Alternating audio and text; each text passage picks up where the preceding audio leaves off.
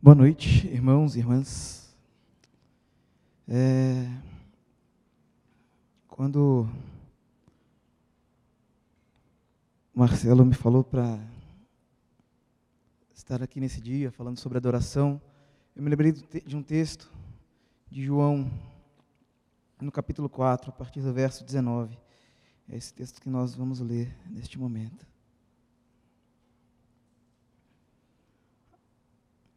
Abra, acesse sua Bíblia em João 4, a partir do verso 19. É uma história muito conhecida. É, Jesus, voltando da Judéia para Galiléia, ele decide passar por Samaria, e passando por Samaria, ele senta à beira de um poço. Nesse poço, ele encontra uma mulher que, na qual ele começa um diálogo que boa parte de nós conhecemos. E no meio desse diálogo, ele pede água para a mulher, a mulher fala que não teria mesmo como Jesus pegar água porque Jesus não tinha um balde. E Jesus diz para ela: Se você soubesse quem te pede água, você me pediria água, porque é, eu sou a água viva e se você beber dessa água, você nunca mais vai ter sede. E na continuação da conversa, Jesus fala para ela então: Busca o teu marido. E ela responde: Eu não tenho marido. Jesus fala: Pois bem, é, de fato a vida é um tanto quanto dura e você tem algumas questões de relacionamento. Você já teve alguns maridos e este com o qual você vive não é o seu marido. E aí que entra o verso 19. Depois de, de Jesus dizer para ela algo que ela não contou para ele, ele diz o seguinte: O Senhor deve ser profeta, disse a mulher. Então diga-me, por que os judeus insistem que Jerusalém é o único lugar de adoração enquanto nós, os samaritanos, afirmamos que é aqui, neste monte, no Monte Gerezim, onde nossos antepassados adoram, adoraram. Jesus respondeu: Creia em mim, mulher. Está chegando a hora em que já não importará se você adora o Pai neste monte ou em Jerusalém. Vocês, os samaritanos, sabem muito pouco a respeito daquele a quem adoram. Nós adoramos com conhecimento, pois a salvação vem por meio dos judeus. Mas está chegando a hora e de fato já chegou, em que os verdadeiros adoradores adorarão o Pai em espírito e em verdade. O Pai procura pessoas que o adorem deste modo. Repetindo esse trechinho. O Pai procura pessoas que o adorem deste modo, pois Deus é espírito, e é necessário que seus adoradores o adorem em espírito e em verdade. A mulher disse: Eu sei que o Messias, aquele que é chamado Cristo, virá, e quando vier, ele nos explicará tudo. Jesus responde: Sou eu o que fala com você. Esse é um texto muito conhecido, já, de, já lemos algumas vezes, já fomos colocados diante dele algumas vezes. E quando vamos falar sobre uma igreja adoradora, é, para mim esse texto faz, faz muito sentido. Mas antes disso, enquanto gestava essa mensagem, eu coloquei, me coloquei a pensar o que é adoração. O que é adoração? É, adoração é devoção? Adoração é contemplação? Adoração é momento de comunhão? Adoração é um momento específico? Nós temos momentos de adoração, nós temos. O que é adoração? Quando nós falamos em adoração, o que vem à nossa cabeça? Se você jogar, por exemplo, no Google, adoração, você vai ver um monte de gente com a mão levantada. Aí você fala, isso pode muito bem ser um culto, como pode ser um show do Foo Fighters, do Coldplay, qualquer coisa. Está todo mundo com a mão levantada. É uma imagem muito comum. Então, o que é adoração? E é sobre isso que a gente vai conversar um pouco hoje. É interessante notar que nesse texto, a mulher faz uma pergunta para Jesus muito interessante. Jesus, onde se deve adorar? É neste monte ou é em Jerusalém? Onde nós adoramos ao Senhor? E essa pergunta da mulher revela o desejo de se adorar corretamente. Como se houvesse um lugar no qual se adorava corretamente. Senhor, se nós podemos te adorar, onde fica este lugar de adoração? É aqui? É ali? Onde que é? E Cristo responde uma das coisas mais importantes para nós compreendermos o que é adoração. Cristo responde que a adoração não é um lugar. Cristo fala para ela assim: é, está chegando a hora, e de fato já chegou, em que os adoradores adorarão o Pai em espírito e em verdade. O Pai procura pessoas que o adorem deste modo. Adorar ao Senhor não é e não está relacionado a um lugar, está relacionado a um modo. É muito interessante falarmos sobre isso quando falamos de utopia, porque se nós pegarmos a palavra utopia em sua raiz, ela é exatamente isso, o utopos, o não lugar. O que é utopia? Onde fica a utopia? Não existe, é um não lugar. Onde nós adoramos ao Senhor? Não há lugar, é um não lugar. E sendo a adoração um modo, uma forma de se viver, como a gente leu algumas vezes, eu me lembrei da, da palavra do Marcelo na semana passada, quando ele dizia que às vezes nós banalizamos a palavra conversão. A palavra conversão está um tanto quanto banalizada no nosso meio, porque é muito fácil falar de conversão e muito difícil se converter. É muito fácil falar sobre mudança de direção e é muito difícil mudarmos a nossa direção. E assim também na adoração. Adoração e essa fala, adoração é um estilo de vida. Adoração é uma forma de se viver. Às vezes nós ouvimos tanto e tanto e tanto que a gente acha banal, batida. Mas de fato nós vimos Jesus dizendo que é deste modo. A adoração é um modo, é uma forma de se viver, é um estilo de vida. Na continuação dessa parte que Jesus explica, a mulher fala o seguinte: Eu sei que o Messias aquele que é chamado Cristo virá um dia e vai nos explicar tudo isso que o Senhor está dizendo. Tudo o que o Senhor está dizendo, nós vamos entender um dia, porque Cristo virá. E também me peguei pensando sobre o que será isso que Cristo explicaria e que Cristo de fato está explicando para essa mulher neste momento. O que que Cristo é, quer dizer com tudo isso que ele disse nesse pequeno trecho sobre adoração? o que, que a mulher está falando assim? Ah, legal, mas quando Cristo virar, ele vai nos explicar tudo isso. E eu me coloquei a pensar é, sobre como era a adoração na antiga aliança, como era a forma de se adorar, quando ainda se acreditava que a adoração tinha um lugar específico, que a adoração era para alguns lugares e para algumas pessoas, ou para judeus ou para samaritanos. E essa antiga forma de se, de se relacionar com Deus é um relacionamento um tanto quanto distante. Na nossa antiga forma, ou na antiga forma de se relacionar com Deus, o relacionamento com Deus é um pouco distante. Porque se Jesus respondesse para ela, ah, é lá em Jerusalém que se adora. Ela ia ter que sair do seu lugar e ir para um outro lugar adorar a Deus. Se Jesus respondesse qualquer outra coisa para ela, ele demonstraria que de fato esse relacionamento é distante. E assim que alguns acreditavam, era em alguns lugares específicos. Era um relacionamento também, inclusive intermediado, não era possível que algumas pessoas se chegassem a Deus, elas precisavam de outras, elas entregavam suas ofertas a outras pessoas que ofertariam a Deus por elas.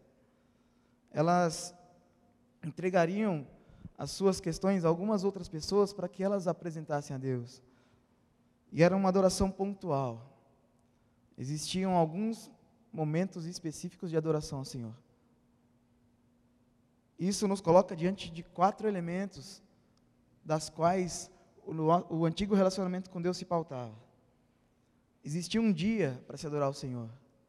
E o sábado, para os judeus, para os hebreus, era o dia do Senhor. Havia um dia específico para se adorar ao Senhor.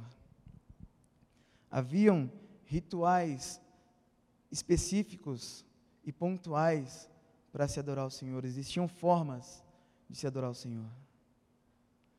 Era o ritual da purificação. Antes de entrar no templo, tinha que lavar as mãos. Antes de qualquer coisa, tinha um ritual e tinha uma, um protocolo a se cumprir. Além do dia e do ritual, havia uma pessoa, como nós acabamos de falar. E o sacerdote, ou o sumo sacerdote, era essa pessoa. Deus falava com o povo através de alguns poucos, de pouquíssimas pessoas. E Deus também falava com o povo de forma específica em alguns lugares. Era na sinagoga, no templo, no tabernáculo. É, assim se cria, assim se acreditava o antigo relacionamento com Deus. O grande problema e a nossa grande crise é que essas antigas formas de se relacionar com Deus têm existem formas muito semelhantes hoje. Às vezes nós acreditamos que nos relacionarmos com Deus e para adorarmos a Deus é preciso que estejamos num dia de adoração. É o domingo que é do Senhor. Domingo é o dia do Senhor. Um dia específico. Nós acreditamos, às vezes, que adorar a Deus precisa de um ritual específico. Nós precisamos estar no culto para adorar o Senhor. Nós acabamos de ter o nosso momento de adoração. Alguns momentos e alguns rituais específicos. Nós acreditamos às vezes e colocamos sobre as pessoas algumas questões as quais seriam elementos de adoração ao Senhor. Nós colocamos isso sobre o pastor, nós colocamos isso sobre a Bruna que cantou com a gente agora, que nos conduziu neste momento. E nós colocamos isso e nós nos relacionamos correspondentemente, às vezes, em algum lugar. É no templo, dentro dessas paredes, dentro de onde essas paredes delimitam. a grande crise, e a nossa grande crise, é que a antiga forma de se relacionar com Deus, às vezes nos torna, e se torna a nossa atual forma de se, de se relacionar com Deus. E isso é um problema, problema grave, porque desde o Antigo Testamento, Deus já fala um pouco e já dá alguns apontamentos bem claros sobre o que Ele quer de verdade. Nós reproduzimos hoje a mesma forma de adoração do Antigo Testamento. Mas no Antigo Testamento, lá em Amós, no capítulo 5, Deus fala o seguinte: Sinto imenso desprezo de suas festas religiosas, não suporto as suas reuniões solenes, não aceitarei seus holocaustos, nem suas ofertas de cereal, não darei a mínima atenção para suas melhores ofertas de comunhão. Chega de seus ruidosos cânticos de louvor não ouvirei a música de suas harpas. Em vez disso, quero ver uma grande inundação de justiça e um rio inesgotável de retidão. Deus dá um apontamento claro, por meio do profeta, que ele está cansado de que a adoração seja feita em um dia, ele está cansado de que a adoração seja feita em alguns rituais específicos, ele está cansado desse, desse lugar de adoração, ele está cansado dessa forma, porque ele quer que a adoração seja como uma grande inundação de justiça e um rio inesgotável de retidão. Quando Cristo vem explicar isso para a mulher, quando Cristo fala para ela, ela fala: Ah, vai chegar o Messias que vai nos explicar. E Jesus fala assim: Sou eu, estou aqui, estou aqui agora te explicando tudo isso. Tudo isso que eu acabei de te falar, explica essa dúvida que você tem. Te explica que a adoração não é num lugar. Porque eu sou Cristo, eu sou o lugar onde você adora. Ele explica para a mulher que a adoração não é por meio de uma pessoa, porque Ele é o Cristo, a pessoa por meio da qual nós adoramos ao Senhor. Ele explica para ela que os rituais talvez não sejam tão importantes assim, porque Ele é o Cristo. Ele é o Cristo, a nossa Páscoa, o Cordeiro imolado, o nosso ritual de purificação foi cumprido em Cristo. Ele é Cristo, que está conosco todos os dias, e Ele mesmo fala: estarei contigo todos os dias até o fim dos tempos. Ele é Cristo, nosso sumo sacerdote, por meio de quem nós podemos nos chegar a Deus. Nós temos essa liberdade hoje. Nós temos essa liberdade de convivermos e vivemos inundando o mundo de justiça e sendo pessoas retas conforme o Senhor deseja. Esse apontamento de Deus nos mostra quem Cristo é. E Cristo fala para aquela mulher: sou eu. O que fala com você? É Ele, Cristo, que fala conosco hoje, agora, todos os momentos. Aqui nós podemos dar ouvidos, aqui nós podemos ouvir. Aí você pode me perguntar, Michael, nós não nos reunimos aqui, nós não estamos aqui reunidos na Igreja Batista Sul, na quadra 20 da Getúlio. Nós estamos aqui, nós fazemos isso todo domingo, então tudo isso que a gente faz é em vão? Não é isso que eu estou dizendo, nem é isso que eu quero dizer. O que eu quero dizer que o nosso momento, os nossos momentos de adoração coletiva como este, só são eficazes quando nos levam à justiça e à generosidade. Os nossos momentos que nós passamos aqui juntos, que nós dispensamos tempos juntos, Só são eficazes quando nos levam a sermos uma grande inundação de justiça e um rio inesgotável de retidão.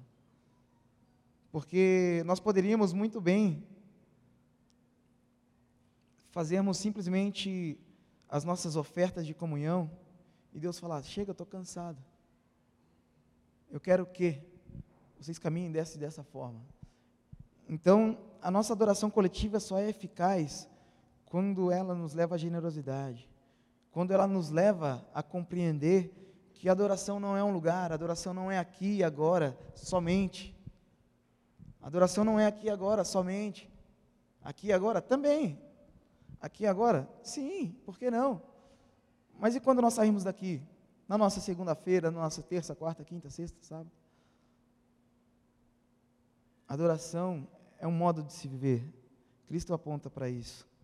Então, a nossa adoração coletiva, os nossos momentos nos quais nós nos reunimos nos domingos, são como um memorial para o nosso culto disperso. Porque a nossa vida é uma vida de adoração ao Senhor, ou deveria ser. A nossa vida é vivida em adoração ao Senhor, inundando a terra de justiça, sinalizando o reino de Deus em todos os lugares que nós passamos. E isso aqui, este momento, só nos serve se nós se apontarmos para essa lembrança de que nós devemos prestar culto ao Senhor em todo o tempo, em todos os lugares. A adoração coletiva só faz sentido se ela for um memorial para o culto disperso. Uma vez por mês, nós escolhemos fazer um memorial de Cristo, nós ceiamos juntos, e Cristo fala: fazer isso, em que comerdes e beberdes, todas as vezes em memória de mim. É um memorial de que Cristo está apontando para a nova aliança. E os nossos cultos devem ser como memoriais para que a nossa vida seja de adoração constante. Os nossos cultos são marcos na nossa semana de que nós devemos adorar o Senhor o tempo todo, porque talvez sem esses marcos nós nos esquecêssemos com o passar do tempo. Então nós precisamos desse momento. Mas não é só neste momento. Aliás, este momento é desprezível se nós não fizermos o que Cristo deseja que nós façamos. Este momento vale muito pouco se nós não inundarmos a terra de justiça e caminharmos em retidão. Então, por isso que em adoração coletiva, reunidos em momentos de adoração coletiva, nós cantamos, por exemplo, em espírito e em verdade, nós te adoramos.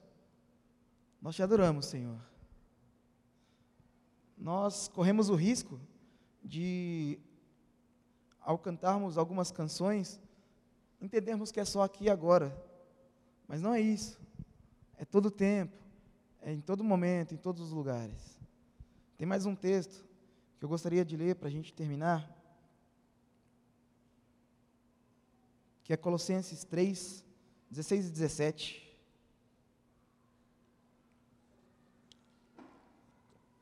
Colossenses 3, versos 16 e 17, que diz o seguinte: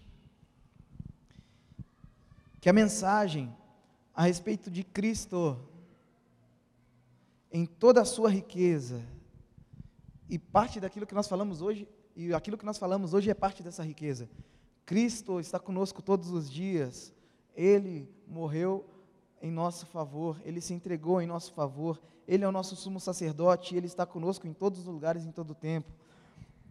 Que essa mensagem preencha a vida de vocês. Preencha, tome a vida de vocês, tome a minha vida, tome a sua vida por completo. Ensinem e aconselhem uns aos outros com toda a sabedoria. Cantem a Deus salmos, hinos e cânticos espirituais com o coração agradecido. E tudo, tudo o que fizerem ou disserem, façam em nome do Senhor Jesus, porque é Ele que nos permite fazer isso, dando graças a Deus o Pai por meio dele. Nós, hoje, podemos nos chegar a Deus, que nós cremos, todo Criador, todo Poderoso, que cremos o dono de tudo, nós temos a liberdade de chegar a Ele por meio de Jesus Cristo. Exatamente porque Cristo fala que não é num lugar ou em dois lugares, é uma forma, é de uma forma. Exatamente porque Cristo aponta que não é aqui, ali, ou não é sábado, domingo, não é através do Marcelo, ou através do Henrico, através de alguma pessoa específica. O texto termina da forma, o texto que a gente leu, nós terminamos a nossa leitura da forma mais precisa possível. Cristo fala assim: Eu sou. Eu sou o Messias. Eu sou aquele que permite com que vocês adorem ao Senhor, não aqui em Jerusalém, ou não lá no Monte Erezim, não aqui em Bauru, não lá em São Paulo, em todos os lugares. Não é preciso que você se retire de um lugar e ande 100 ou 200 quilômetros para adorar o Senhor. Você pode se prostrar em adoração aqui e agora. Você pode se dobrar ao Senhor em adoração hoje. Você pode se dobrar em adoração ao Senhor amanhã. Aliás, o Senhor nos ensina que nós devemos viver uma vida prostrada em adoração. Adoração não é um momento específico, é uma forma de se viver. Então, quando a gente fala qual é a nossa utopia, como nós buscamos ser como uma igreja adoradora, nós dizemos isso. Senhor, nos ensine a vivermos uma vida de adoração, a vivermos uma vida em que adoramos o Senhor em espírito e em verdade. Que as nossas reuniões na Batista Sul, elas sejam como memoriais para que nós adoremos ao Senhor em todo o tempo, em todos os lugares e através de diversas formas às quais o Senhor se agrada. É assim que nós buscamos viver uma utopia como uma igreja adoradora adorando ao Senhor o tempo todo, em todos os lugares. Porque através de Cristo, nós não precisamos mais de um dia, simplesmente, não precisamos mais de um lugar, não precisamos mais de algumas pessoas específicas e não precisamos mais de rituais catalogados ou protocolados. Nós só precisamos de um coração disposto a adorar ao Senhor Espírito em verdade. E é, quero orar agora para nós encerrarmos esse momento, pedindo para que o Senhor nos ensine e nos ajude a caminhar dessa maneira, para que nós possamos ser uma igreja adoradora que adora o Senhor o tempo todo. Amém. Senhor Pai, nós te adoramos por quem o Senhor é. Os nossos corações transbordam por tudo aquilo que o Senhor faz e fez por nós. Porque o Senhor é o Cristo, o Messias, Filho do Deus vivo. Nós te agradecemos, Pai, porque por meio do Senhor nós podemos adorar a Deus em espírito e em verdade. Por meio do Senhor, nós estamos constantemente é uma possibilidade constante de ter acesso a Deus. Que o Senhor nos ensine, Pai, a caminhar como igreja. Que o Senhor nos conduza em caminhos de adoração, em caminhos que agradam ao teu coração, Pai. Que nós caminhemos buscando e trazendo a tua justiça, caminhemos em retidão, para que os homens vejam, Deus, as nossas boas obras e glorifiquem a Ti. Não a nós, Senhor, mas a Teu nome seja a glória. Nós queremos adorá-lo. Ensina-nos, coloque em nós o desejo e conduza-nos neste caminho de adoração. Que nós possamos cada vez mais entender que adoração é o tempo todo, em todos os lugares, em todos os momentos. E é uma forma de se viver prostrado a Ti. Gratos, Deus, por Tua vida, que nos ensinou como viver. Gratos, Deus, por tua morte, que purificou-nos do pecado, e gratos por tua ressurreição, que nos dá esperança de vivermos contigo a eternidade. Nós oramos ao Senhor. Amém.